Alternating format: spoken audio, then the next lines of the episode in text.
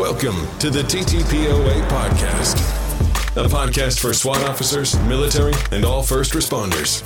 We'll be talking training, tactics, and leadership with the best subject matter experts around. Here are your hosts, Derek and Brandon. Hey guys, welcome back to uh was this our fifth podcast, fifth, sixth? I don't know. Yeah, I don't know yet. We, we've lost track, man, of, of, of what we're doing here. So Brandon here and my big sexy friend over here, Derek. Uh, today, man, we have the pleasure and honor uh, of having Matt Little uh, with Graybeard Actual, uh, Staccato. Um, what else are you affiliated with, man? I've got a few different companies that kind of help me out with, with my training company. So like a Weber Tactical for holsters, um, Vertx for Okay. bags and clothing and stuff like that. Um, I'm also working on some stuff with a Lone Star Armory Okay. for rifles and uh, and PCCs as well. And so you got your hands in all kinds of things, man. Trying to keep busy. This is like uh, this is how I'm uh, enjoying myself in my retirement. so you all have to have hobbies. Well, good. Well, good. You're supposed to relax during retirement. This is relaxing. Okay. Yeah. So, um, tell us about yourself, who you are, what you're about, and then we'll just kind of take it from there, man. All right. My name is Matt Little, and uh, recently, two years ago, I guess now, I retired from Chicago PD, where I was the training coordinator for our SWAT team. We had a full time SWAT team. A few years before that, I retired out of 20th Special Forces Group, where my last gig there was running the training team there as well. Okay. Prior to that, I was on an ODA. Um, you know, deployments on an ODA. Um, I also did a little bit of time as a contractor in the early days of the Iraq War with Triple Canopy. Took a leave of absence from the PD. Um, I'm also a, a competitive shooter, and I kind of I tend to geek out on performance and how to create it and how to train. That's kind of what I like to do, Okay. and that's kind of what led me to doing the training thing in my retirement. Right. Right. Well, good. So, how many years did you do in Chicago? I did 21 in Chicago. 21 years. Man, that's that's probably like dog years for a lot of. I mean, Chicago. it, the op tempo was pretty high, right? But uh, but like I said, I was in 20th group, so I got to I got to take vacations to To do that. to interesting hotspots. Yeah, To relax. exactly. Interesting. exactly. Yeah, it's it's funny how we what we find is fun. To most people, are like that's fun. Yeah, that's fun, man. Like this is. Well, you know, I, I got to be honest. Like, so deployments with an ODA, right? It's, and this would seem weird to certain people, but it's actually very, I'm trying to think of the right word, right way to describe it. It's a very like pure life when you're over there. Like, I mean, you have things to worry about that are big scale things, but it's not as murky and complex as being back in the states. Like you're not thinking about your bills the same way, or Yeah. you're not driving in rush hour traffic. Basically, mm-hmm. your your job is kind of kind of simple. right. Simple may be the wrong word. Maybe like, there's like a purity to it. I guess is the best way to put it. I it. could I could see how that. Well, I mean, you guys have one task and you're focused on that one task versus everyday life back here. Bills are due. I got to go to the grocery store. I got to go to work. I have to, you know, do all the things that we do on a daily activity here. I have to be a husband. I have to be a father. Father, I mean, just all that stuff. It, it, it adds up. Yeah, and, and over there, it's like I mean, you're you're training and you're doing operations, and that's pretty much your whole life. Yeah. and that's it's kind of neat actually. How was that transition going from where you came from to civilian law enforcement? So that was that was kind of interesting for me because so I'm I'm a pretty I'm an older guy, right? Like I, I made it through the Q course and everything long before 9-11. So it was a different army then, which is how I wound up being a cop full time and in 20th group in the guard. And it was yeah, it's there there's differences in culture and there's differences in priorities for the organization. And there's obviously differences in like the optics, the way things look, and mm-hmm. your rules of engagement. But I always really felt that the two jobs really complemented each other very well, and not just on the tactical side. I mean, it's so a big part of what you do in SF is building rapport with the locals and you know training the local troops and kind of working that piece of it, right? Being the classical you know force multiplier, Right. Right. And I mean, let's face it, as a cop, even as a SWAT cop, if you can't talk to people, you're never going to be a very effective cop. You've got to be able to build that rapport and talk to people and get people to talk to you. You know, we do more talking than we do hands-on stuff. Yep. Most of the time. Yeah. And that's you know that you know that's one of the problems that I see because um, I'm at our academy now at the academy level. That's part I see with some of the younger generation of cops. You know they're they're only involved in their little three foot world because the most of the time they're on their their phone texting or whatever it is.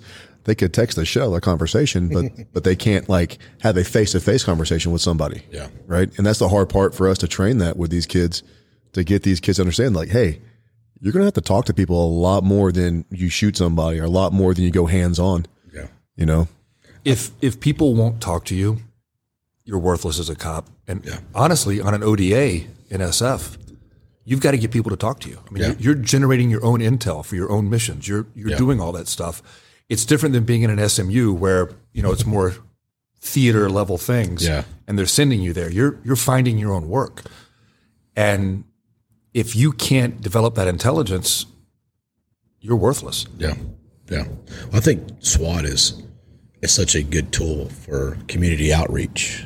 Uh, when we do stuff, I mean, all the kids like man the Bearcat, the guns, and, and we're great ambassadors for the policing world because it's a different, it's a specialized unit. It's and, and no offense to other cops, it it's a special thing. I mean, and Yeah.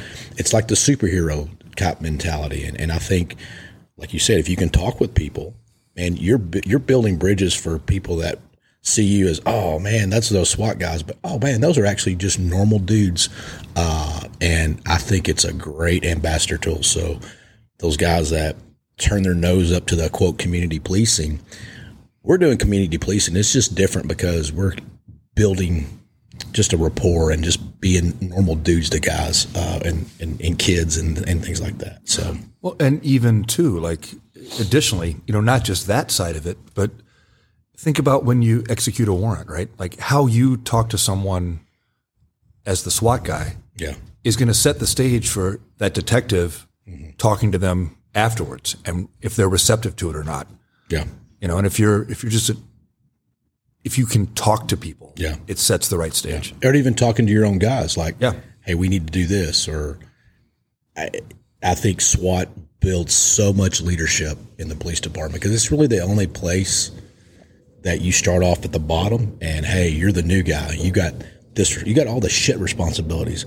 And then once you master that and you show responsibility, hey, we're going to give you some more responsibilities. Now you're building your way up and then you just keep working and working where you become a cop. Man, I'm just a street cop. And then okay, I promote because I can read a book. But I've never led anybody. I've never been given all these tasks to prove and to keep working. So I, I think that gets overlooked so many times uh, in, in in the policing world. And that's one of the things I loved about both jobs is that both jobs are true meritocracies. Yeah. Right. I mean, it, you know, SF on the military side, SWAT on the police side are kind of unique in the organizations because it really is a meritocracy. Mm-hmm. It's not just about rank. It's not about, you know, political clout or pull. It's about being able to do the job Yes. and that's kind of unique in both professions and it it suited me it, it made me happy to be in somewhere that it mattered how good you were mm-hmm. more than anything else Yeah. You know, we we've and there's guys that come through that just don't pan out. They they look the part. They can do the PT. They can do this, but man, when they get down, and we've talked about this from, with other guys, it's can you be a team player? Can you take away your ego and make it all about the team? And some guys can't. And man, that's a huge thing. Uh, and, and that's where you talk about the respect of. I respect all those guys that can look at it. Hey, it's a team effort. I can't do anything without you and you. And uh, it, that is that is an amazing aspect of what we do for SWAT. I think that's one of the joys that I always find is the camaraderie, the teamwork. It's about the it's about the person to your left and your right when you're doing something, right? And um, I forget who said it earlier, but you know they didn't want to be the person to have to go to your wife, your kids, and go, "Hey, I did something that caused Matt to get killed. I did something. I failed, and I got Matt hurt. Yeah. You know, well and, and even even on like a smaller scope i, I think because i did a lot of thinking about this as a supervisor right? When i because i was able to kind of rework our selection process for mm-hmm. cpd swat and our train up. And one of the things that I think makes SF so successful is that it's really all about what can I do to earn my place today. Mm-hmm. Like it's not I made it through selection and now I'm arrived, now I'm owed. It's not that at all. It's you wake up every morning and you're like, okay, how do I prove that I deserve to be here today? Yeah. And that kind of culture, I think if you have that kind of culture in an organization, that matters more than anything else. It matters more than funding. It matters more than support from the brass. It, it matters more than all of that because you'll find a way to get it done if Yeah. everybody on the team is like, okay, how can I show my teammates that I deserve to be part of them, Yeah. That I deserve to be here? And if everybody looks at it that way, you can accomplish things that seem almost superhuman, not because the people are superhuman, but because everybody's got that attitude of how do I make this better and how do I earn my place? Yeah. Yeah. When you first uh, started working with Chicago, were you on the team prior to being a supervisor on the team? So there really wasn't a true SWAT team prior to that. Um, Really? Yeah, I spent a, a brief amount of time in what was called the Special Operations Section, which was kind of the forerunner to SWAT in Chicago. But Chicago didn't have what I would really consider a SWAT team until in the 2000s. So Really? yeah, that, that's that. I, that's surprising. I wouldn't. Never But guessed that's that. like the second or third largest police agency in the country, correct? It's the third largest city, or maybe fourth now, and the second largest department after Dang, in 2000s is when it got. So when you took over and you started doing some of the training, the military training that you had in special forces, did all that really translate towards civilian law enforcement? And did you have a hard time trying to make a make a difference between the both? You know, realizing, hey, you gotta do this on one side of the house of your life, and then over here you have to do it a certain way here. So yeah, so there's a lot to unpack there, right? Like Yeah. it's, it's not a simple answer. Yeah. So some things are different, both logistically, like just the way the organizations work. I mean, you know, obviously on the military, there's no overtime, and you know, you belong to the army, so you're at work for four days. You're at work for four days, and the police department's a bit different. But I think that the principles are universal, right? How you apply those is always contextual mm-hmm. you know, and that's true even for even take just the military without the police, right? The TTPs and SOPs for one war can be different than the TTPs and SOPs for another war because the environment is different. Right. The threat is different.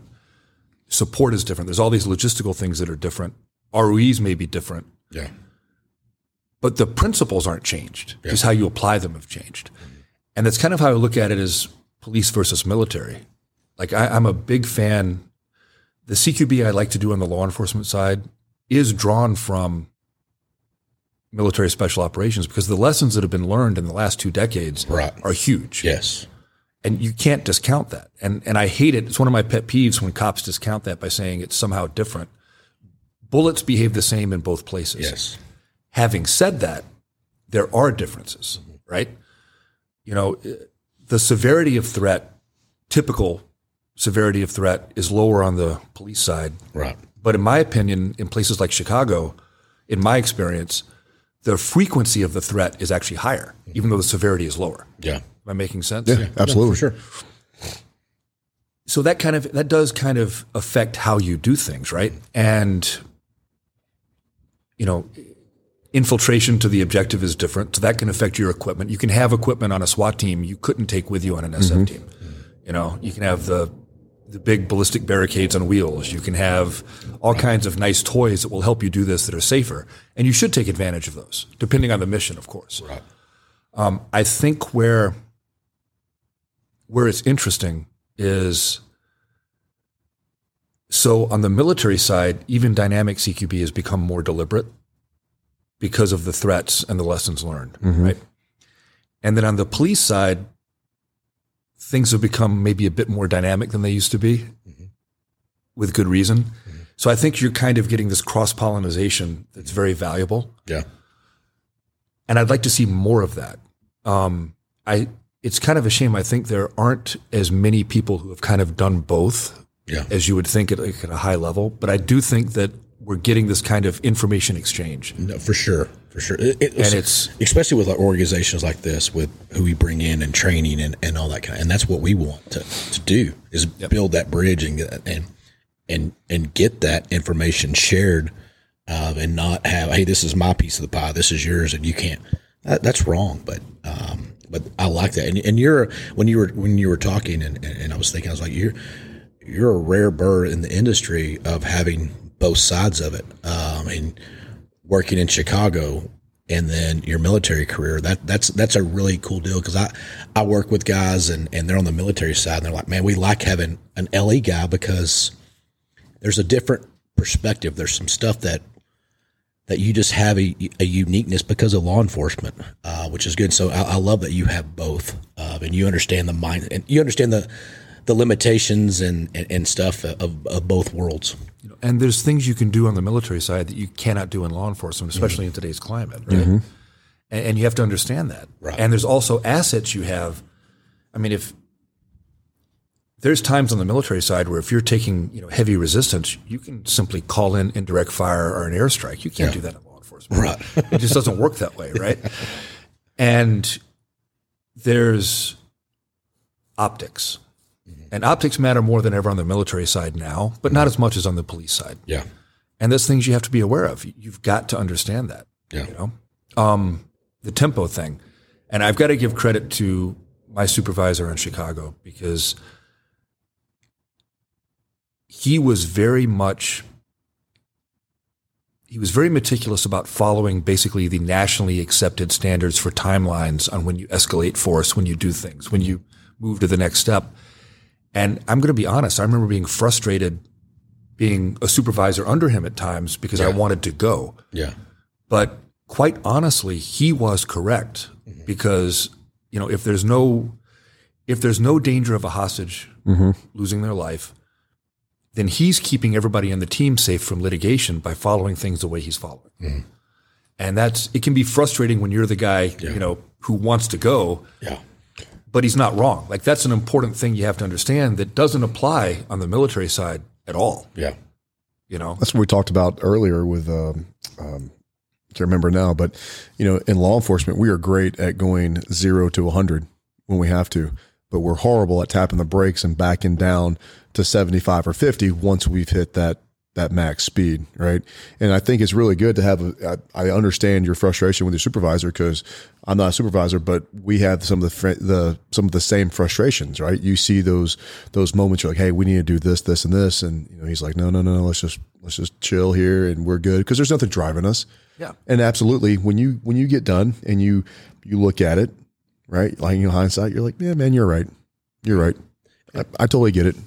And I think too, you know, every call out, every warrant, yeah, there's a template we follow, but each operation in and of itself has its own uniqueness Yes. and its own problems that you got to problem solve a lot of times on the fly.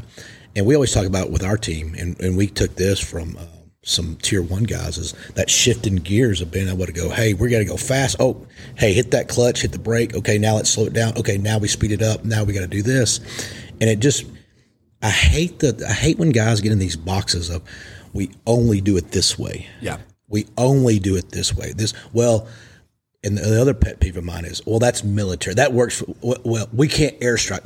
Well, hell no, you can't. But the other shit, when you get into a room, a room's a room, a room. That's what Brokos always talks about. When he, I'm like, you're right, because we would set up training, or man, we hit this room. Okay, now we're going to change our tactic to this because when we get this room, this is what we're going to do. Like, that's bullshit. Now, I mean, it, it drives me crazy. that was one of the things that would make me a little crazy too, right? And that's also one of the things where I think that I know plenty of people who have done police work to the level I have. I know plenty of people who've done military stuff to the level of I, that I have. I'm going to be honest though. I think I have kind of a unique mm-hmm. balance of the two. Yeah. And that's one of the things I think that gives me the strengths that I have in the training industry is that I can tell the cops from personal experience, like, no, this does apply. Yeah. Or I can be like, no, you're right. Actually, this doesn't. You know what I mean? I, Yes. I understand when it does and when it doesn't. Right. And I can kind of call the bullshit flag when guys are using that as an excuse. Yeah. I mean, your experience on both sides validates everything that you're talking about in the classes that you teach because you are coming from the high level military to the high level LE guys. And I think that, you know, that's, uh, that's awesome. Um, to be able to, to, to be able to use both sides of the house and say, Hey, this is what we need to do. I've been there in your shoes. I know exactly what you're talking about. Yeah. Cause it, it's, that that is I, I, hate that when those when guys say oh that's military we can't do that or you know they don't they don't hit the same size house as we do like, so, really like no really have you really like dealt once again it's that ego deal of I'm just man let it go take what it take what is valuable and and, and use it and, and don't be that big fish in your little pond something that so like like I said earlier is kind of an aside to the military and law enforcement is that I really, I'm really interested in performance and how to train for it, mm-hmm. right? And I think that because we throw the phrase tactical athlete around all the time, but then we don't train our people like athletes. Mm-hmm. We really don't. Yeah. So, like, it's one of the things I hate is when people have these just, they want to throw these things out rather than actually working on it and figuring it out and debating it, studying it, testing it, finding data, doing it, right? And guys will say, like, yeah, well, you know, we can't put four people to a room because our, our, rooms are smaller. Yeah. Have you been to Afghanistan? Right. It's, yeah.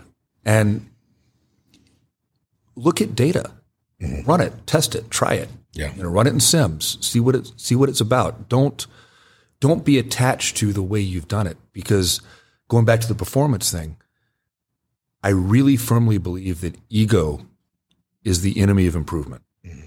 And that, if you look at people that are really good at anything, they have pride in their abilities. That's different than having an ego. The ego is what cripples you. It's like, I yeah. have to be this, I have to present myself as this, you know, package that can't be improved upon and yeah. I can never make a mistake and I can't be wrong. Yeah. That cripples you. Yes, it does. And if you look at the guys that are really good at anything, they're always experimenting. They're always, hey, is there a better way to do this? Is yeah. there something I can do? Can I shave off a thousandth of a second if I do it this way? Can I be slightly more accurate if I put the pad of my finger, you know, three millimeters further to the left on my trigger? Yeah. You know, um, is my recoil control better if I cam my grip in or if I press it straight in? Like there's yeah. all these little experiments yeah. people do that are good at things. Yeah. And the people that are just okay at things don't do that. Yeah. Um, a quote I really like that I use in training a lot it's from the author that wrote Silence of the Lambs, mm-hmm. and it's the sequel to that, Hannibal, right? Mm-hmm. And one of the first lines in the book is, "Technique is the religion of the dangerous trades." Mm-hmm.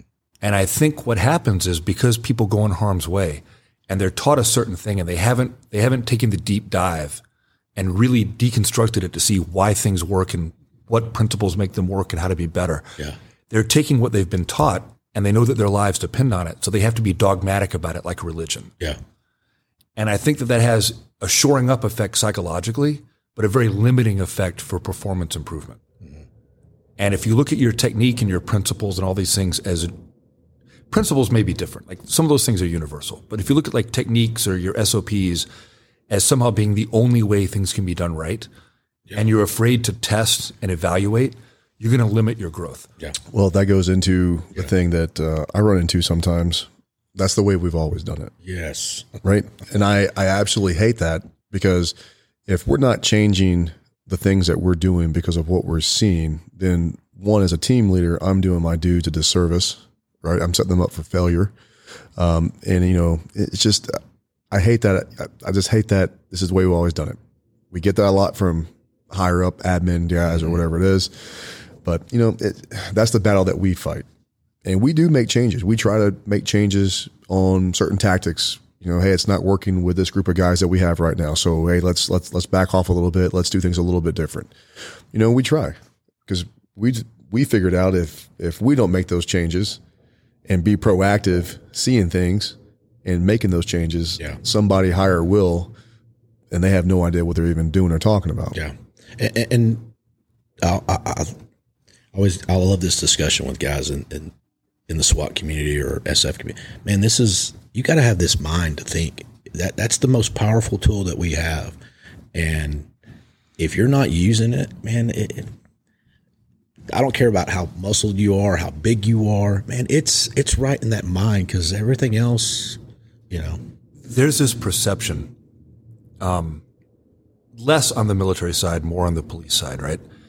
That you know, being an assaulter, being you know a SWAT guy or an SF guy or any of that, that it's somehow this you know lunkhead job, that it's this meathead job. Yeah. And it is not. Don't get me wrong; it's athletic. Yeah. you need to be in good shape. You need to be an athlete. But this is a thinking man's job. Yep, it sure is. And you got to be able to think fast, on your feet, under pressure, with high stakes, and be calm. And that's not an easy thing. I mean, that's well. Look at CQB. Like, how many of you guys know somebody that like they may be phenomenally athletic and a great guy and a good shooter? Yeah. They cannot do CQB. Yes. They just can't process under stress in that compressed time frame. Yeah. You see it all the time, Yep. and they just don't have that attribute, right? Mm-hmm. And just indecision as well. Yes. Just, I mean, just critical decision making. We talked about just indecision. Just, I don't know what to do. I don't, Yeah. I don't know what to do. And by the time you, you come up with something, shit, man, it, that time, that window of opportunity is already bypassed and gone. Yeah, and I think like when when I watch guys do CQB or I'm training our guys, one of the things that I always look for because it tells me that you're thinking about it is when you mess up and you see them like, oh, yep, that's what I should have done. I should have, Yep. and then you ask them, hey, or they go, yep, I fucked up on this one. I should have done that. That tells me you know what you did because there's no perfect runs.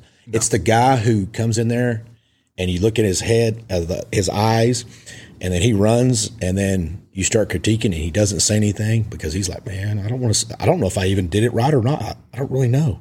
That's when I start having issues with guys of, "Hey, man, you're you need to step this step this up. How much are you working on home? Are you running through your house every time you go to someone's house? Are you, hey man, how would I take this down? CQB wise, okay. If I'm the number four guy, what am I doing? If I'm coming in number five guy and he does this, if you're not thinking about that, I'm sorry, you're not going to be a good SWAT guy. You're going to be just, eh. You're not going to be that A guy on your team that guys go, hey man, I'm a new guy. I want to be like that guy because he is squared away. You should, in my opinion, right? You should want to be the master of your craft. Mm-hmm.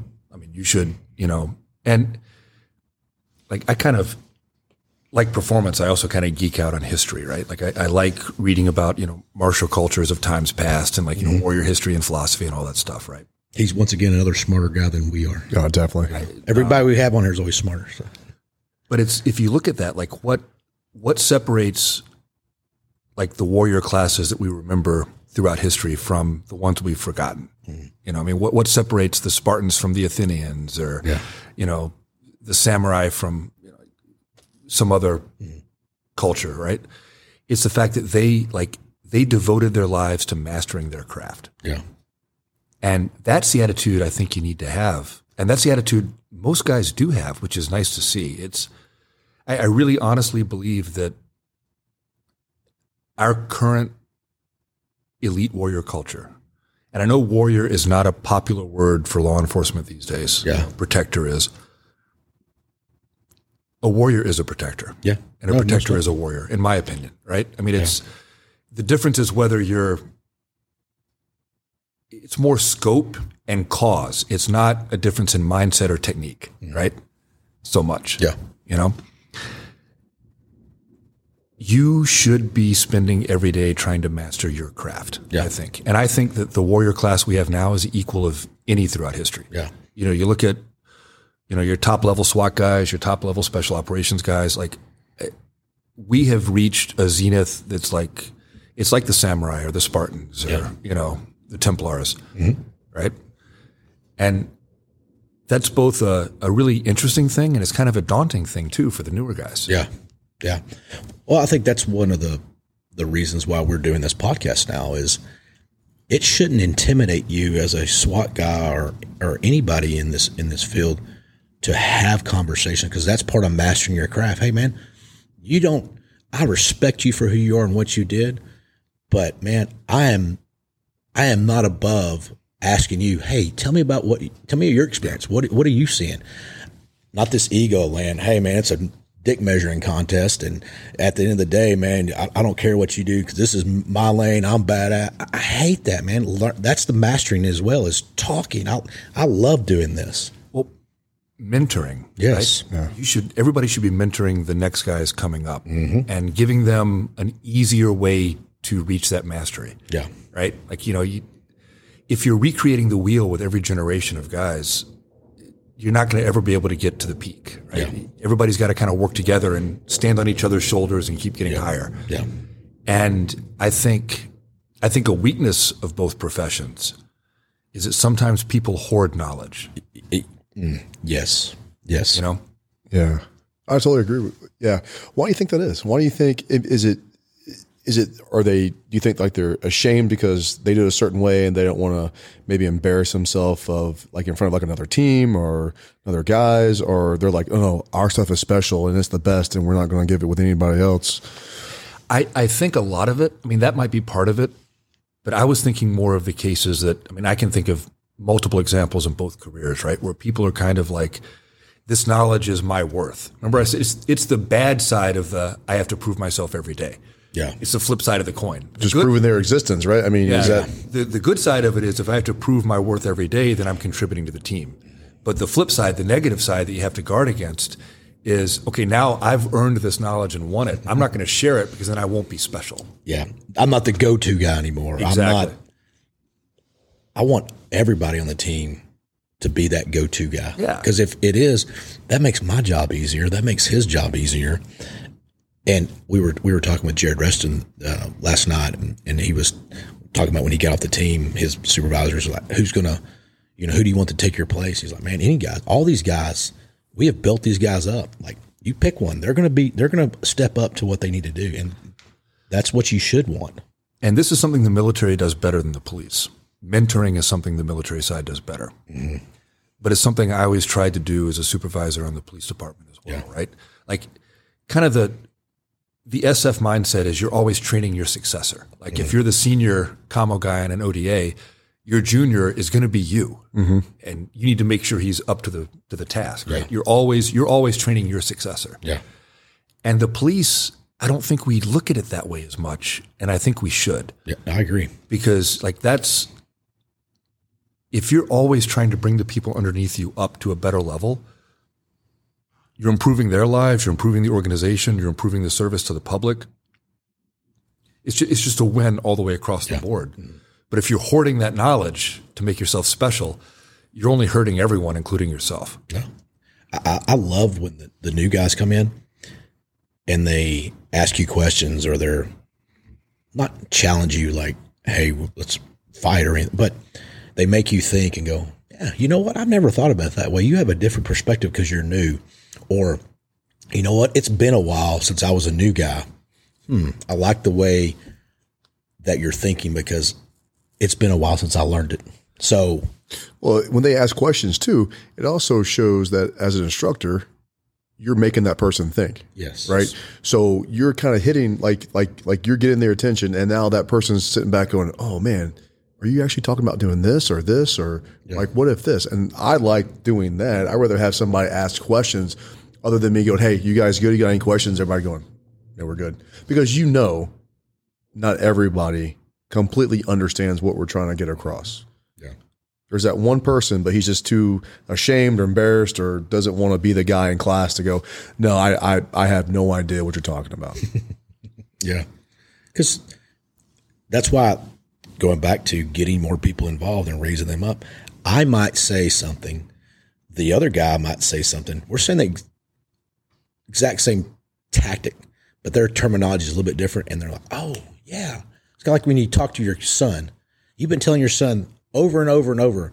And then his football coach tells you pretty much the same damn thing. Dad, hey, you know what my coach told me today? Yeah, you little shit. I've been telling you that for 15 years. now you just, you know, So it's like one of the challenges as a teacher, right, is knowing what coaching cue to use with what student. Mm-hmm. And that's one of the things that kind of fascinates me actually is like trying to figure out what the key for that lock is, how to get that light bulb to turn on. yeah, And it's everybody truly does learn a little bit different and conceptualize a little bit differently, right? Mm-hmm. So you've got to figure out how to package that information so that it gets transmitted properly. yeah. And that's always a cool challenge. Do you ever think though? There's just sometimes, man, that guy's just not going to get it.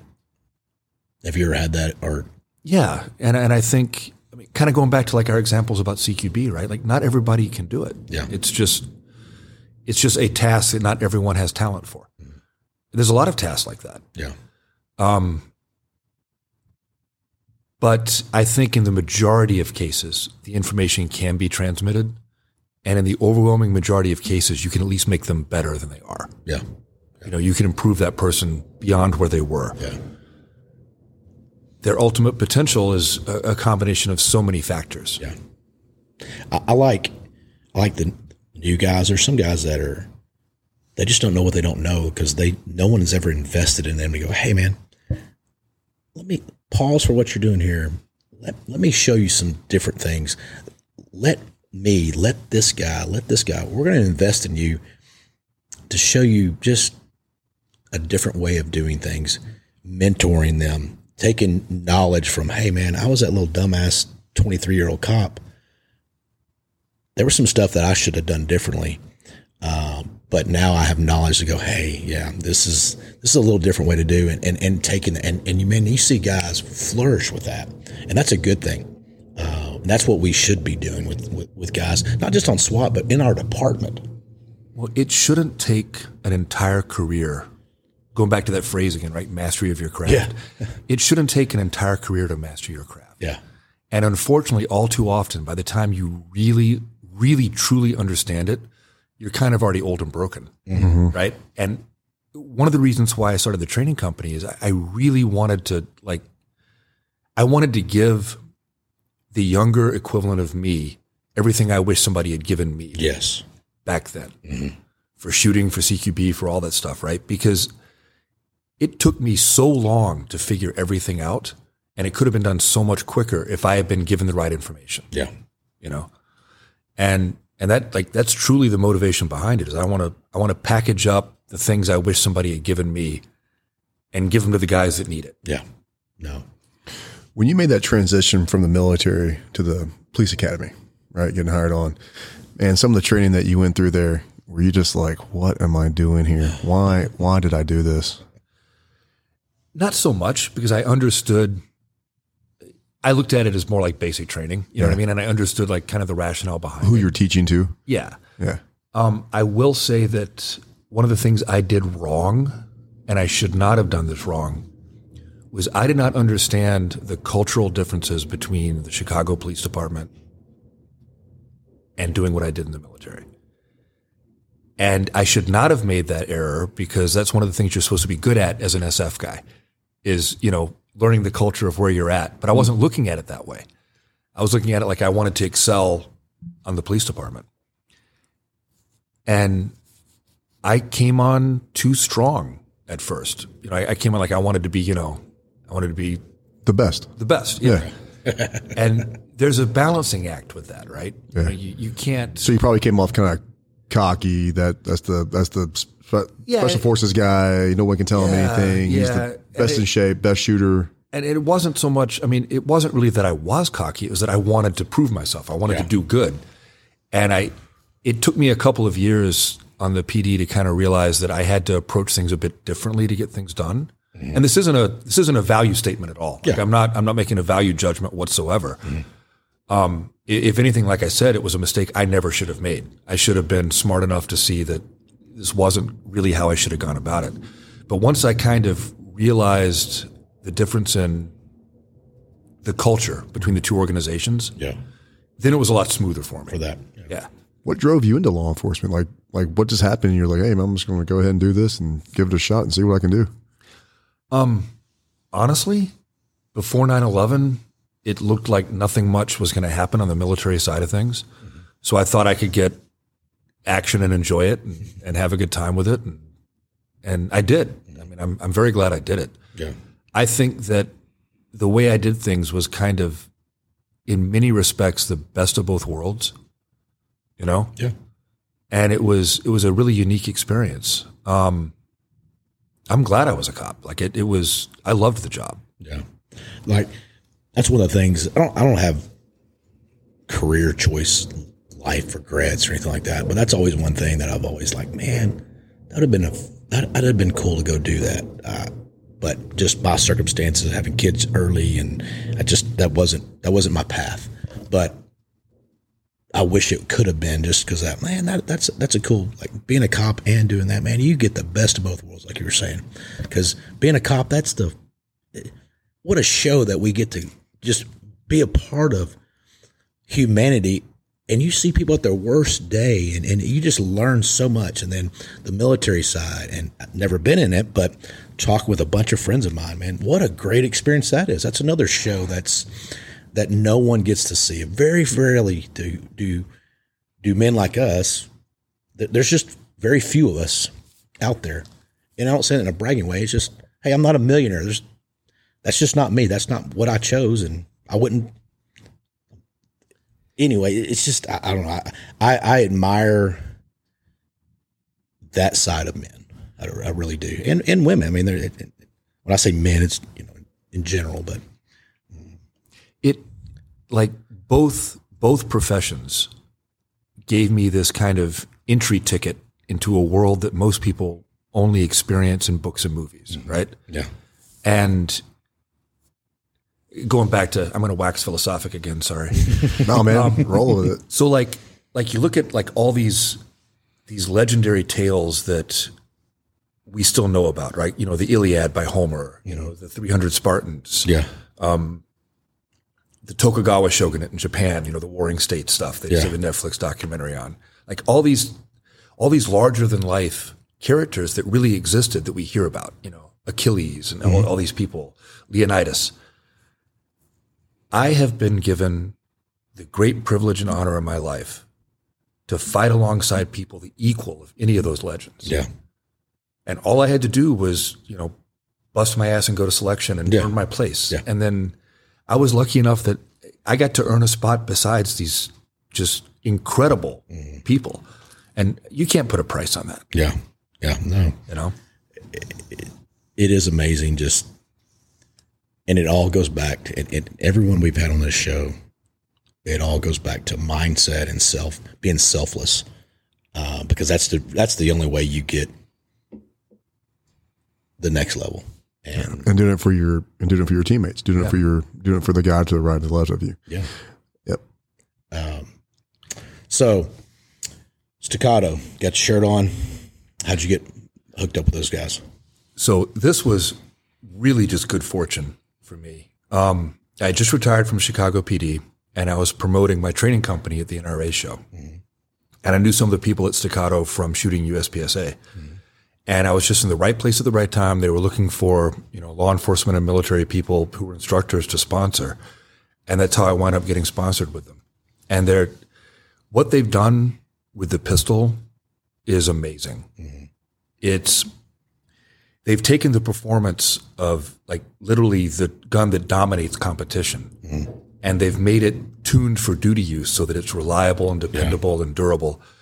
It's it's an amazing gun. And then they sponsored me for about a year and then I had the opportunity to come on salary with them doing stuff for law enforcement and military. Yeah. And I jumped at it because I believe in the product, I believe in the company. It's this goes back to mastering your craft, right? Yeah. If you want to be a master of your craft, you have the best tools possible to do your job. Yeah. And for us, like those legendary warriors in history, right? Like, you know, their mm sword was their prized possession. Yeah. Our firearms are our prized possessions. That's, those are our swords, our mm weapons.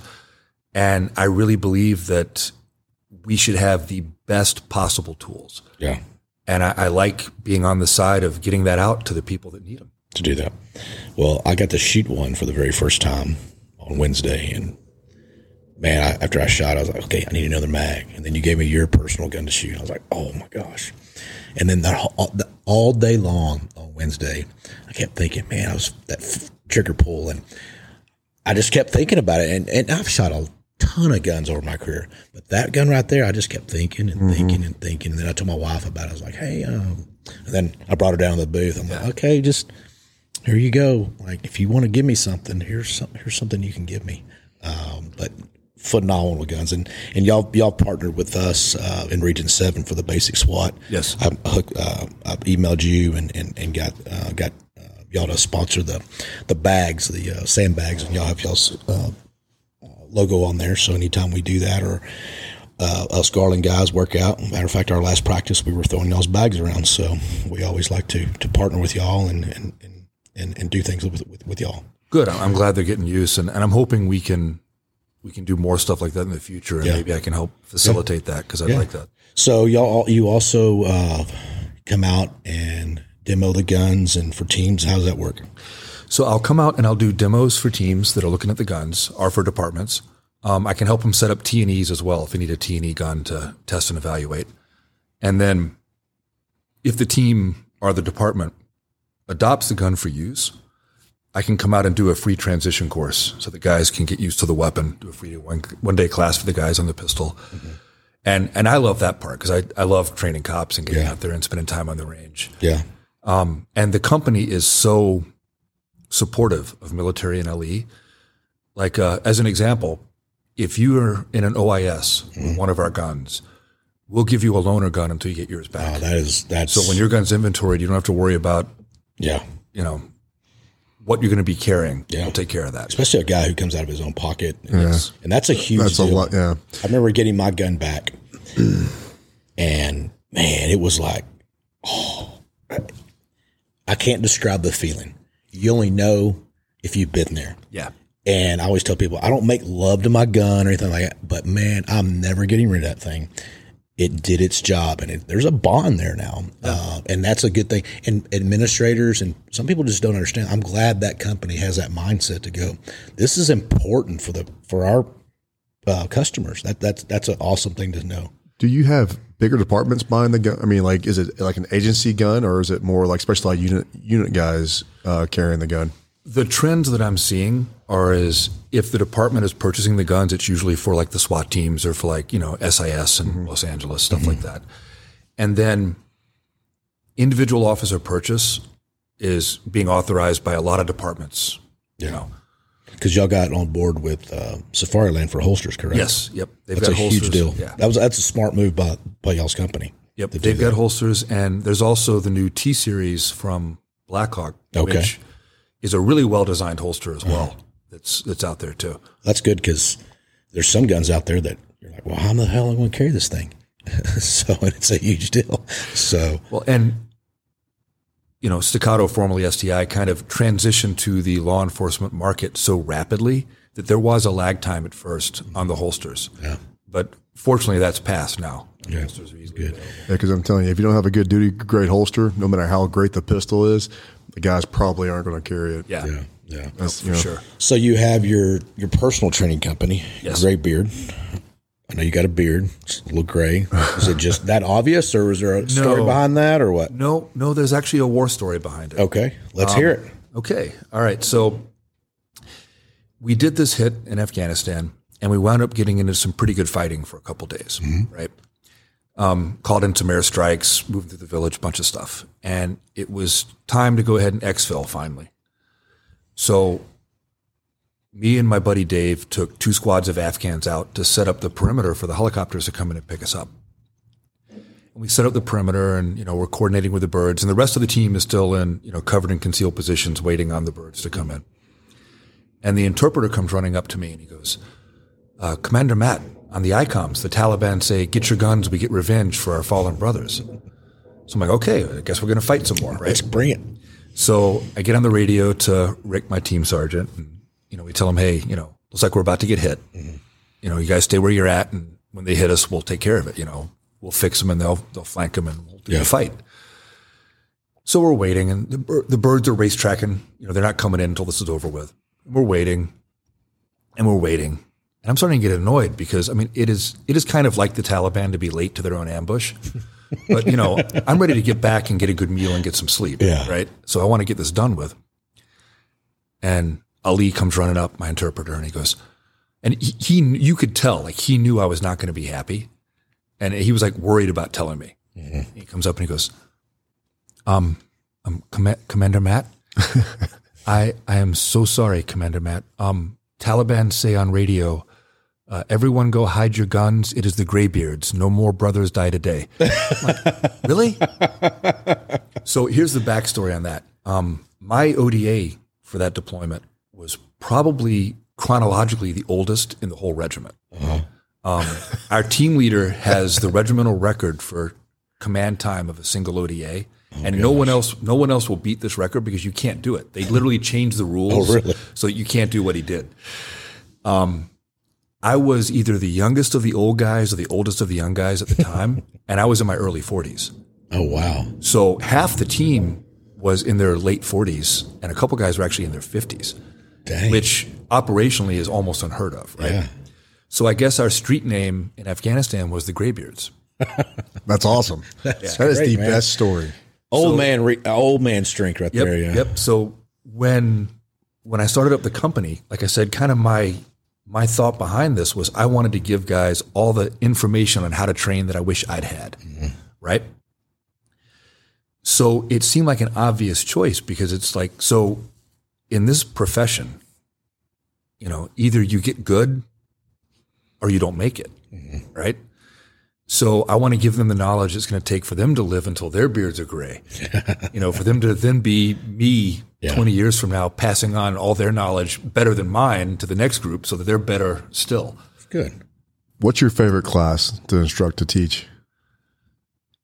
You know, I, I really love CQB and I don't do it as often. Um, I do a lot of like open enrollment pistol stuff and a lot of like pistol stuff for TTPOA and everything else. But I, I have to admit, my favorite is, is CQB. I love teaching CQB. Now, do you do like Army points of domination thing? Is that what you teach?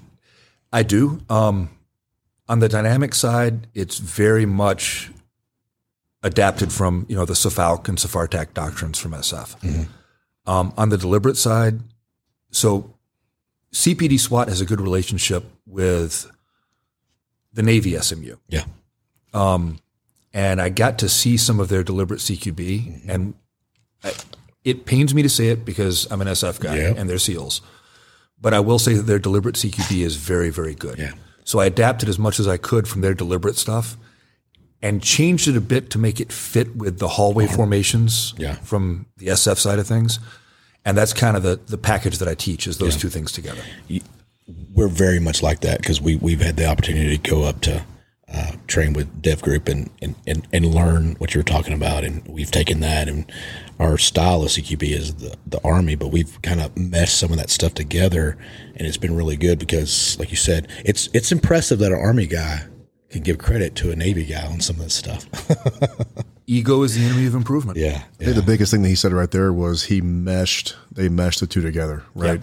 So they're not just saying, oh, the Navy guys are doing this, so we have to do it their way. Yeah. You know, you may not have the guys on your team that are able to do that. Yep. Right. So you kind of have to tweak and make some changes to fit the dudes that you have, the operational experience they have, the mm-hmm. mindset, or even even your administration may have something to do with, you know, we're not doing we're not making entry. We're going to do surround and call outs. We're only going to do whatever. So that's the biggest thing I like when guys say, Hey, yeah, we take stuff and we mesh it to fit Yep. our department, our team, our skill set. to quote one of my favorite martial artists, right? You know, adapt what is useful, mm-hmm. discard what is not, right? Yeah. I mean, that's that's what you Yeah. do. Yeah. And like I said, when when I took what I saw from their stuff, I changed things to make it fit like our hallway formation, so we could go seamlessly back and forth from dynamic to deliberate and shift gears. yeah, yeah, exactly. But a good example of kind of what you were talking about, I think. So there are things that I would recommend for a full time team to do, and there are things that I would not recommend for a part time team to do. Mm-hmm. You, you know what I'm saying? Like it, repetition matters. Yes. And some things like on dynamic, I mean, you guys are familiar, I'm sure, with like, you know, stepping to center, Mm-hmm. flash side picture, right? Like a part time team that's not getting a lot of reps, I'm a little leery to teach them that as an SOP because it takes a lot of discipline to do it right and not get sucked into that eye candy in the middle of the room. Yep.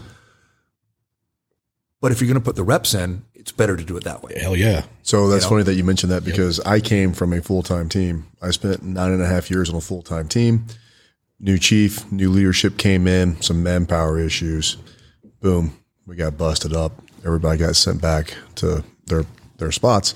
Stayed on the team. Now went from full time, nine and a half years full time to now part time element. Absolutely right. Absolutely right. Uh, the training reps, the operational tempo, Yep. uh, things change, and it was it was hard for us to kind of look in the mirror and go, holy shit, man, we're going to have to change some things because some of the guys, some of the older guys on the team, when this happened, they were like, man, we're out. You know, I've done this for this long. I'm not going to go do this part time. Yeah. So, you know, they left and, and that's their decision. And then it left me nine and a half years. I was still kind of a mid level guy.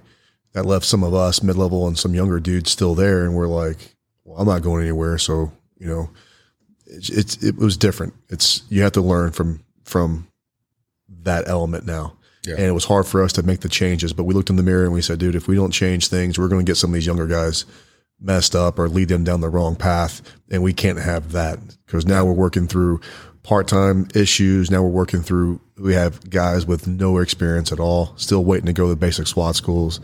I mean, it's just, you know, it was, it, it, it was very difficult for that. Well, and and like frame of reference, right? Like I've I've trained teams that get one training day or two training days a month, and when I left CPD SWAT, we were getting a full three months with our new kids mm-hmm. for an operator course. I mean, that's That's a lot of time training for in, police, in LE. That's on the lot. police side of things. That's That's, a lot. huge. Yes. you know. Yeah. So I mean, these guys were pretty solid by the time we got done with them. That's awesome. But you can't expect somebody who's going, you know, two to four times a month No. To reach that level. Yeah, and that's why we I always tell my guys, hey, you got to take this home. You got to on your break on on your lunch break, take the two other two guys on your shift. Y'all run some cold runs, man. Do Well, how some about things. how about this? Because this is one of the things, like going back to training like an athlete, right? Like you can literally take the footwork for being the number one guy digging that corner. You don't need anybody else. Mm-hmm. You need to do the whole room Yep. And work just that threshold piece, that footwork, Yeah. and look at it. You know, take your cell phone and videotape yourself. Look at it. Is my muzzle being as efficient as possible digging that corner? Yes. Or do I think I'm hitting the corner, but my muzzle's actually sweeping into Yep, it behind my eyes? Yep. You know, like you, there's all these little things. Am I setting up my feet so that my plates are square to that corner when I break the threshold? Am I setting up so there's room for my number two guy to go back to back with me and, Yep. and protect me? All these little nuances and subtleties that you don't even have an educated eye for at first. But if you break that down and do just that little piece You can learn so much from that. and videotape yourself and watch it and critique yourself and be honest without ego. Yep. That's one of the big things that we learned when we were uh, in Virginia Beach.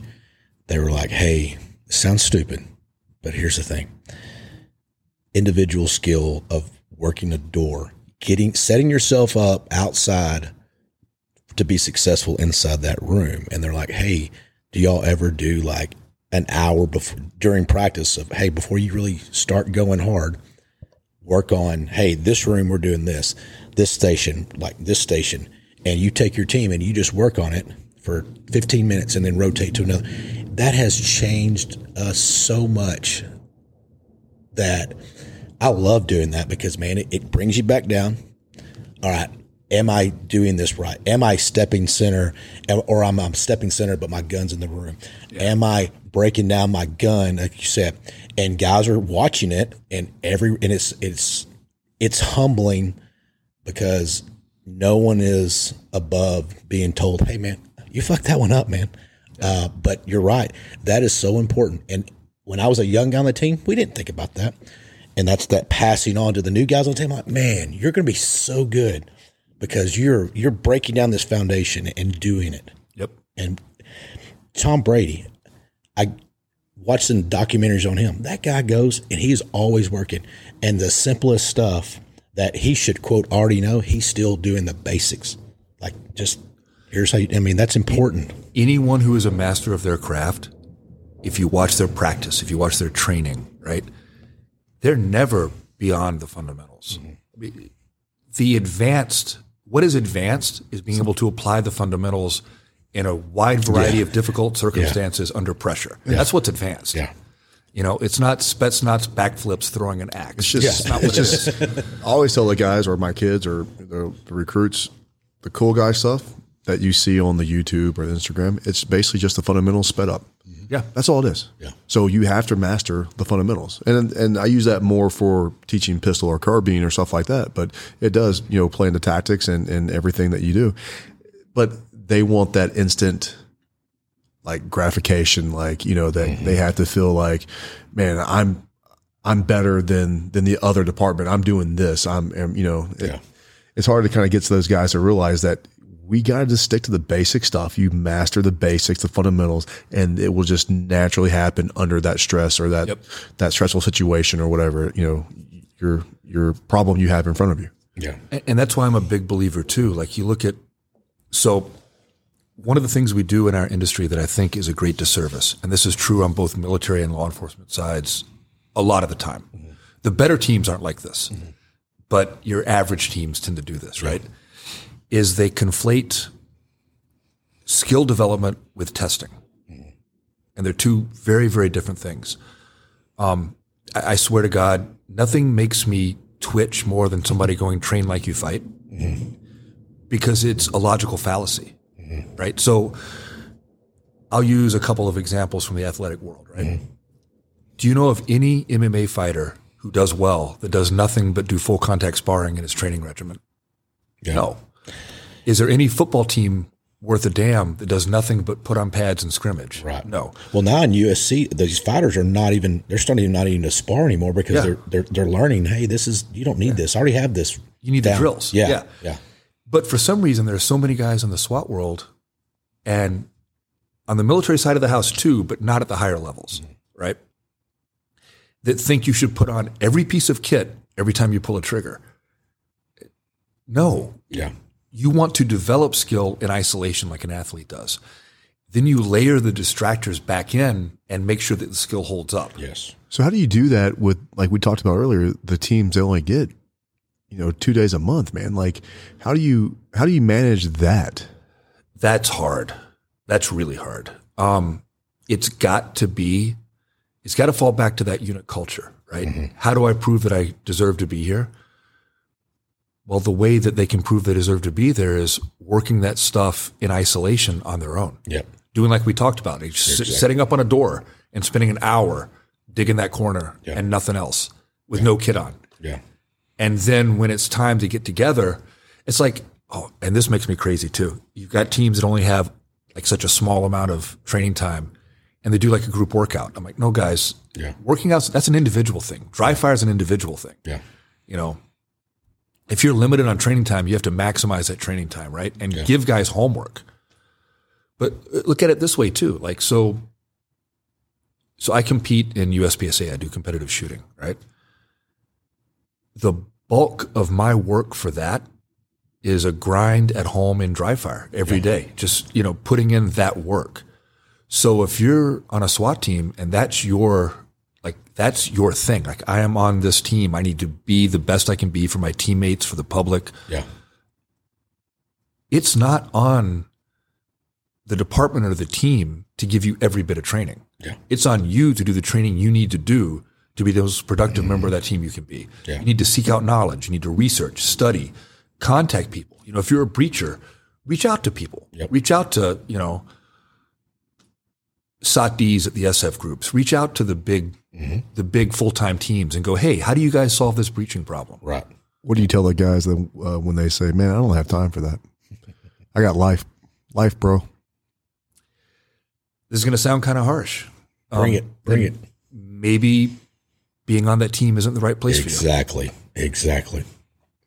Yep. And it, I know it sounds harsh, but that's just so. Here's here's the other side of that, right? I was a very different supervisor in the detective bureau than I was on the SWAT team because it was a different job, mm-hmm. and it wasn't that I didn't demand performance from my guys in the detective bureau, but it was a different environment. It wasn't the same Yeah.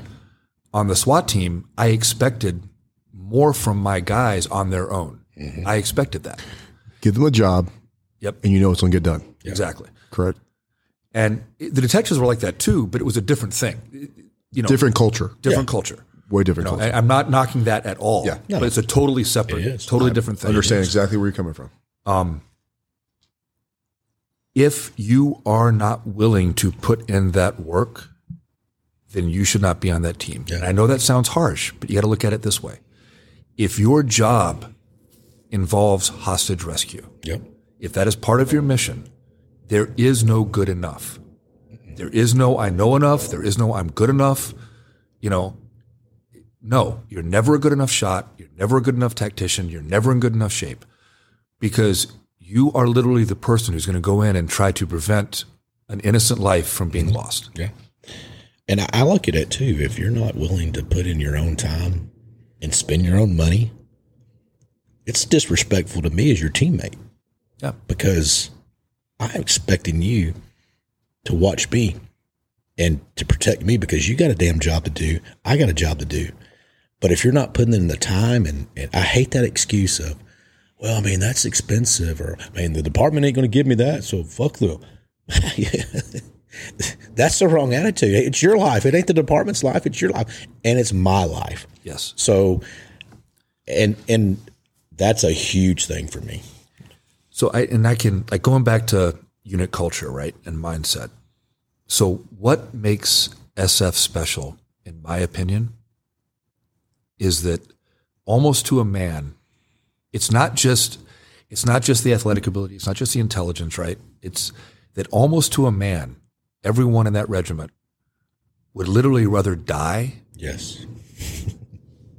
than embarrass their regiment or let their teammates down. And that's the culture you need in SWAT too, in my opinion. No, Absolutely. I- Yeah, we I- agree absolutely. 100%. You Absolutely. know, it's it's like this this matters to me more than life. Yeah. Because it, it's a lifestyle. And there's no off duty. There's no, we were having this conversation last night. It's like, until my last breath, I still want to get out there and do some stuff. Well, and it's it's that warrior culture. And I said, I know warrior is not the popular word right now, but I'm sorry. Yeah. But it's that warrior culture. I'm is. tired of being, Well, a warrior can still be a guardian, Absolutely. right? Absolutely. He's protecting his flock. He's protecting, you know, he's protecting his family. And then when the time comes, he puts on that warrior hat. Well, I think cake, uh, cake uh, gravy was saying warrior of the, uh, warrior of the cloth. You know, I'm like, man, I, I, I believe that. I mean, I, I wholeheartedly believe that. So since you've been training military law enforcement over the years, where do you think that we as law enforcement trainers have failed or are doing our guys a disservice? Is there anything that you think that we need to work on more better or, be- or be better at in the LE training environment? Yes. Um, and there's a lot to unpack here as well. Yeah. So let's go back to like that whole tactical athlete phrase, right? Training like an athlete. I think, and this is this is true in both military and law enforcement. Mm-hmm. More true in LE than military. Excuse me, but it's true in both. People go to a 40 hour course and are expected to become subject matter experts. Yes. That's not how mastery works Yeah. at all, right? I think that the biggest disservice we give people is that we're not giving them a template for their training. And we're mm-hmm. not we're not giving them a good enough concept of the fact that training is what happens every day. Training is not just going to this course. Training is what you're doing every day. Yeah. You know, I mean, the guys from the Army SMU, they they dry fire every day. Mm-hmm. That's on their own. That's not, you know, it's training is what you do every day. Yeah. Training is not what the organization gives you once a month, right? And I think that, and it's a difficult thing. I- I'm not quite sure how you would make that cultural shift in law enforcement. I don't know if we can. I don't know if we can either. because of everything. Think about today's law enforcement officer. Think of everything that that person has to be good at. right? I mean, it's a like, long list. dude, and, and and like every year, there's they're they're adding more and more or more on top of that. So something has to give, right? And is it going to be the the the classroom stuff, the penal code, the laws, the CCP, or is it going to be the firearms or the DT or the tactics? and they're so hesitant now to train, you know, high level Yeah. violence, Yep. shooting, combatives. So we talked about tactics, this. all we, of that. we talked about this earlier. Um, fear based. They, and when I say they, admin, fear based training. They don't like fear based training because they think that we're we're setting that officer up with fear based training to walk into every every situation scared that you have a gun, he has a knife, and I may have to use force or whatever it is. And honestly, sometimes we lose recruits and they blame fear based training, right? Because we scared that recruit because that recruit never thought about the reality of the job. There's a difference between fear and awareness. Mm-hmm. There's a difference between fear and preparedness. Yep.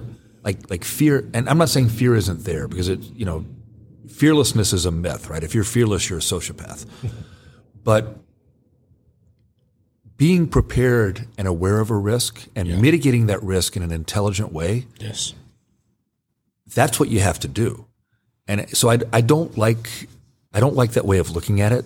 You know, of looking at it as fear based training. Yeah. The reality is that that violence is there, mm-hmm. and violence is more prevalent against law enforcement now than ever. It's accepted now. Yes. So you're not creating some false fear in these people's minds. You're you're telling them the reality of the world. Like this is the way it mm-hmm. is. And like it or not, like pleasant topic or not, pleasant concept or not, politically correct or not, part of your role as a law enforcement officer is to use force on behalf of the social structure if necessary. Mm-hmm. Yep. That that's part of your job. And if we're not preparing people to do that part of their job, we're doing them a great disservice. Yeah. Because if they're not prepared for that, then either they're going to overreact Yes. or underreact. So they underreact, they get hurt, they get me hurt, they overreact, and now we're going to end up on Fox News or CNN. In my opinion, the vast majority of bad uses of force, the vast majority of them are not because the cop is a bully. Yeah.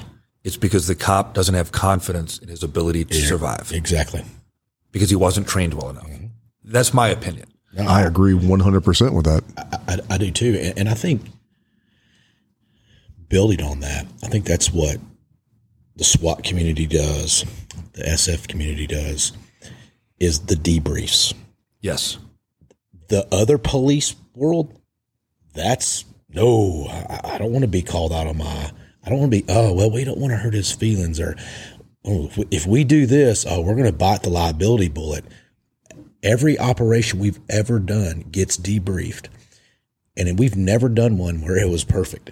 Never. I don't know any team that's done. But that's what drives me crazy is why don't we, as a police culture, demand that for? I'm not saying every call you got to debrief, but there's certain things, and also with the ability that we have now with videos, if patrol officers are not watching their videos, man, that's once again ownership. Hey, oh, dude, ah, man, I shouldn't have done that. Well, the AAR is so powerful because the AAR is a tool to guarantee that what we talked about earlier happens. Yeah. That knowledge becomes institutional, not individual. Yep. If an AAR is done correctly, then the lesson that I learned is now learned by everybody and not just kept to myself. Yes. And that's that's a huge that's one of the reasons why the units that are really good on both sides of the coin are so good. Is Yeah. because they don't have any ego about that. Yes. Yeah, we used to do in my department, not just on the on the team side. Every every operation we did as a team, we always would debrief immediately after the operation. We get back down gear, and then we debrief. And like I was telling him, I mean that was ego at the door. That's I mean I learned that like day one as a SWAT dude. Yes. during debriefs, what is said in this room stays in this room, right? And your ego's at the door. You don't get your feelings hurt. Yep. Right.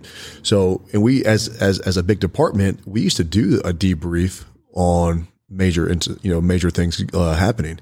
And for whatever reason, we got to like further and further away from doing those. And I wish we go back and do those, like mm-hmm. you're saying, because the young dudes that are now coming on to the big department, they need that. They need that baseline experience or knowledge to go, hey man, if I run into this, Yeah. now I kind of have an idea. I can kind of mind map and figure out I should do this, this, and not overreact or underreact. I'm a, I'm a one year guy on patrol, and I go to this call, and this ten year guy's on the call, and he does this, and it never gets talked about later. As the one year guy, I just assume that's the that's what you do. When the reality is, no, that's not what you do. That guy's just a bad, lazy cop. But no, that never gets told to him, So and so he does it. repeating the same year 10 times Yes. is not 10 years of experience. No, yeah, I like that. I like that. That's good. That's awesome. if you're not learning, so there's no steady state in nature, right? There's no stasis. Right. You're either improving or you're degrading. That's that's it. Yeah. There's no there's no I arrived, I know it. It's you're either going, how can I be better, or you're automatically getting worse. Yeah. Are you learning from your students? Oh, absolutely. Yeah. Yeah. And I and I and I ask other instructors that because now my primary function is uh, the range master, and I learn every basic class I teach, every other firearms class, every SWAT class. I learn something, and I, as an instructor, man, I want to pick something up every every day from every class so I can use it. And I tell guys, oh man, I really like that. I'm going to steal that. Yeah. Who who was it that said it? I think it was either Plato or Socrates. When uh when one teaches to learn. Yeah. Yeah, I, I learned a lot. I, I love, and like I said, I love just talking with guys about tactics, about mindset. I, that's why I like the debrief. So, hey, Derek, what happened here? I'm not challenging you know what you did. I want to know what were you thinking, and then Derek tells me this, this, and this. I'm like, oh, damn, I didn't know that. I was looking at it this way. that's the biggest thing You were looking at it this way. Shit, dude, you're you're right on, man. You have to know what you're thinking and what drove, like what decision drove you Yes. to do whatever. Like Yeah. at this time, I thought this, so I I did this. Yeah. You know. Well, let's look at athletes again, right? And here's an example from the competitive shooting world. So, the guys that are really good, because I've got the good fortune of, you know, I, I know Yeah. some like national world champions pretty well now. And when you talk to them, like you can see their run at nationals and you look at it and you're like, that's superhuman, mm-hmm. right? But when you know the guy and you talk to him about that, he points out all these mistakes. yeah, But that's why he's a national champion yeah, if you want to be really good at what you do, you cannot have that that ego attachment to how you mm-hmm. appear. You just can't. yeah, You, you've got to be, and I don't mean your own worst critic in like a negative way. It's not a self defeating thing at all. right. You know, you know you're good. You know you're going to be better. But the way you're going to be better is by being brutally honest with yourself about what you could have done better that time, mm-hmm. and then doing the work to make it happen the next time. Yeah. Because knowing it is different than being able to do it. You got to put in the work. Yeah, no, and and and, that, and you said that earlier, man. That balance of being your own worst enemy is good and bad. It's just having that balance to go. Okay, I can't beat my. I usually, for me, it's about two days if I do something, and it could be little. About two days. Then after about that, I, I'm like, okay, I've I've resolved that. I'm good with that. I've learned from that. One of the things I talk about in my classes that I think is so important, because this is a weakness both on the military and the law enforcement side of the house, is we don't give ourselves permission to fail in training. Mm-hmm. We have this zero defect mentality that if I make a mistake or fail in training, I'm somehow a failure. Mm-hmm. Or guys will think less of me. Yeah. You cannot, you cannot look at it that way. Yeah, Because if you don't fail in training, if you're working in your comfort zone in training, you're not getting better yeah, you know, growth happens at the edge. Growth happens where you're making mistakes and you're figuring things out. Otherwise, you're going to truly limit your improvement at what you're doing. And you've got to be able to run it off the rails in training. You've got to be able to make mistakes. yeah, But if you own up to your, like as a team leader now, I own up to my mistakes in training or operational. And I go, man, I've really fucked that up, man. I'm sorry. yeah, I think the guys, whether you do that, then go, no, no, no, I didn't, no, no, no, I totally did that perfect. I mean, you have to own up to your mistakes. I mean, you have to do that, right? How, how many times have you seen a senior guy or a team leader they, they screwed that shit up? But it's no man, no, uh, no, and you're like, dude, just just take it. Like, yeah, you screwed it up, and there's sometimes that conversation of, hey, he was right. Yeah, okay, yeah, okay. Yeah. That's a huge thing. And I I've done it myself. I mean, I'm not, you know, Well, it's, it's a hard thing, right? Yeah. It's, it's hard to not be attached to it, yeah, but that's the way to get better. yeah, And and like I said, it's got to be. You need to allow yourself to fail, and understand that that's part of the growth process, like the training process. But it should still hurt your soul. yeah, no, yeah. I mean, it Yeah. really should. Yeah, when you're And- driving and- home from practice, like son of a bitch, you're just stewing over it and learning from it.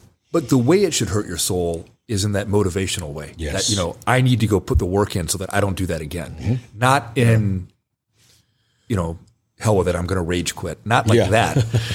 it's like, okay, I got to put some work in because I don't want to do that again. Yeah, yeah. No, c- correct. you know, the other day on the operation where your guys came out to to support us on that on that one deal we did, and another um, sergeant and I were talking about the the um, the operation. We came up with a plan, and man, we're like, oh, maybe we should do this, maybe we shouldn't, and we just sit there and banter back and forth like for forty five minutes. Well, made the wrong call. You know what happened on that one? Made the wrong call, and man, it just ate both of us up. And now him and I were arguing over, no, it's my fault. No, it's his fault. No, it's my fault because no, I said, hey, let's do it. And he's like, no, I came up with the idea. And I said, well, I agreed with you. And dude, it ate it, it that that I ate love at me. hearing that though. Like, I mean, that ate at me for all day. We're sitting out there with your guys. It ate at me because one, you know, I said, hey, I made the call as a team leader. We should do it. He made the call as you know, he came up with a plan, and now I got your guys there. And I'm like, shit. But I love hearing that because you're taking ownership in that, and that's that's huge. Because I know, hey man, yeah, that was a.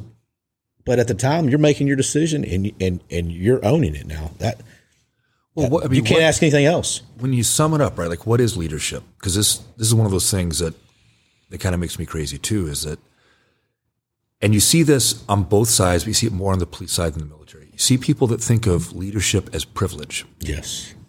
Leadership is not privilege. Leadership is the opposite of privilege. Leadership is responsibility. Yeah.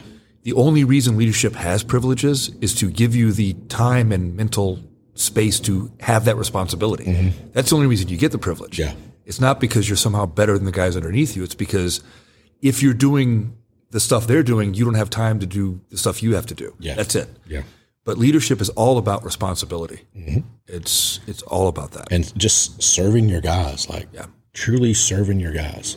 Uh, that that that gets me. How we doing on time? I mean, we're good. I mean, we're at 120. Anything else you want to talk about, or what you got coming up? What's uh, what's coming down the pipe? Anything So good? one thing you've been you trained with TTPOA what once so far, or you've done two classes? So I've got I've done two. Okay. and we've got one on the schedule right now in Houston in May. I know we're going to look at putting another one in Round Rock, and I'd like to do some more. You're going to do one for Region Seven up in the Dallas area. That's what we're, we're, okay, good. we're going to work that one out uh, as well. So if guys want to uh, train with you outside of TTPOA, because you might be in Alaska and listen to this or whatever, how would they go about getting hold of you? What do they got to do? So my website is graybeardactual.com, and I bought both domain names, so it doesn't matter which way you spell gray; it's going to go to the right Oh, place. good. So Smart. smart, I, especially for I wish like. I wish I had thought of it, but the people at GoDaddy thought of it. So, Oh, But uh, I've got a class calendar on there, and you can sign up for the classes on there. Um, agency industry stuff, like you know, if I'm doing something for a team, they can reach out to me. You know, either my email's on the website, okay. um, mlittle at graybeardactual.com, or they can hit me up on IG. I'm graybeard underscore actual. Yep. I just was looking at that. and I can set up something for a team or for an agency. Okay. Um, and like I said, I, I love doing that. That's actually my favorite Yeah. is to do that. I've got open enrollment pistol and carbine classes. I think I've got a five or six scheduled this year across the country. Um, I tend to keep those to no more than one a month, just because otherwise it becomes less of a enjoyable thing to do in retirement and Yeah. more of a grind Yeah. but I'm really proud of the class. And if you don't mind, I kind of like to. No, go ahead, man. we got plenty of time, man. This is what we. That's what we got you for here foreman. so the pistol class is a bit different than what you you normally see, mm-hmm. like in an open enrollment pistol class. My class is all about giving guys that training methodology to go do the work. Mm-hmm. You know, how to set it up so that they know what they need to work on, how to format and template their training, how to construct their drills, how to figure out how much time in their training to spend on what drills to get to where they want to be. And that really is like the thrust of the class. We shoot a lot and we do a lot of drills, but we do them to show you how to do that on your own. Mm-hmm. Because if I had known what I know now about training for shooting, and training that like an athlete, like I said before, I would have been as good as I am now in my 20s instead of it taking me so long to get there. Yeah. Right. So I want to give guys kind of that complete package so that they can take it. And if they put the work in, you know, in five years or so, they can reach their, their potential rather than it taking such a long time. Good. I I like that class. Well, let's let's do that one up in the Dallas area. All right. We'll do that. Man, we're eager for training up here, man.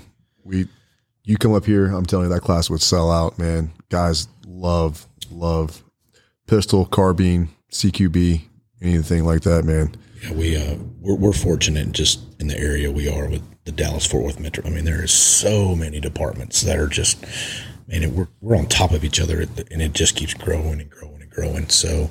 Uh, it's a good region that I get to, that I was blessed to, to have, and once again, going back to always makes things better than than than, than you found it. I mean, I took Derek's place, and then Derek took uh, what Dan's place, and then Graham and Paul Cerami and Rick Cutler. I mean, all these guys, man, th- those are always dudes that I always looked up to coming in, being a young guy. And man, hey, that those are the guys that put all the all the training on the website. I always go as a young guy, look on the website. Oh man, that class, I want to go to this class. I want to go to this class. And I was fortunate to do that. And now I'm in that position, and I I take pride in to bring guys in and to host our classes and Man, that that gives me so much joy when guys come up to me. Oh, man, y'all had a basic SWAT school. Man, we learned so much. Or y'all brought this guy in, and man, that class was amazing. We took this back, and we worked on this, and this is what we're our department's doing. Or hey, we, hey, I want to talk to you about this. How would y'all do this? I mean, it's awesome. I I, I am blessed with, truly when I get to do that with with guys.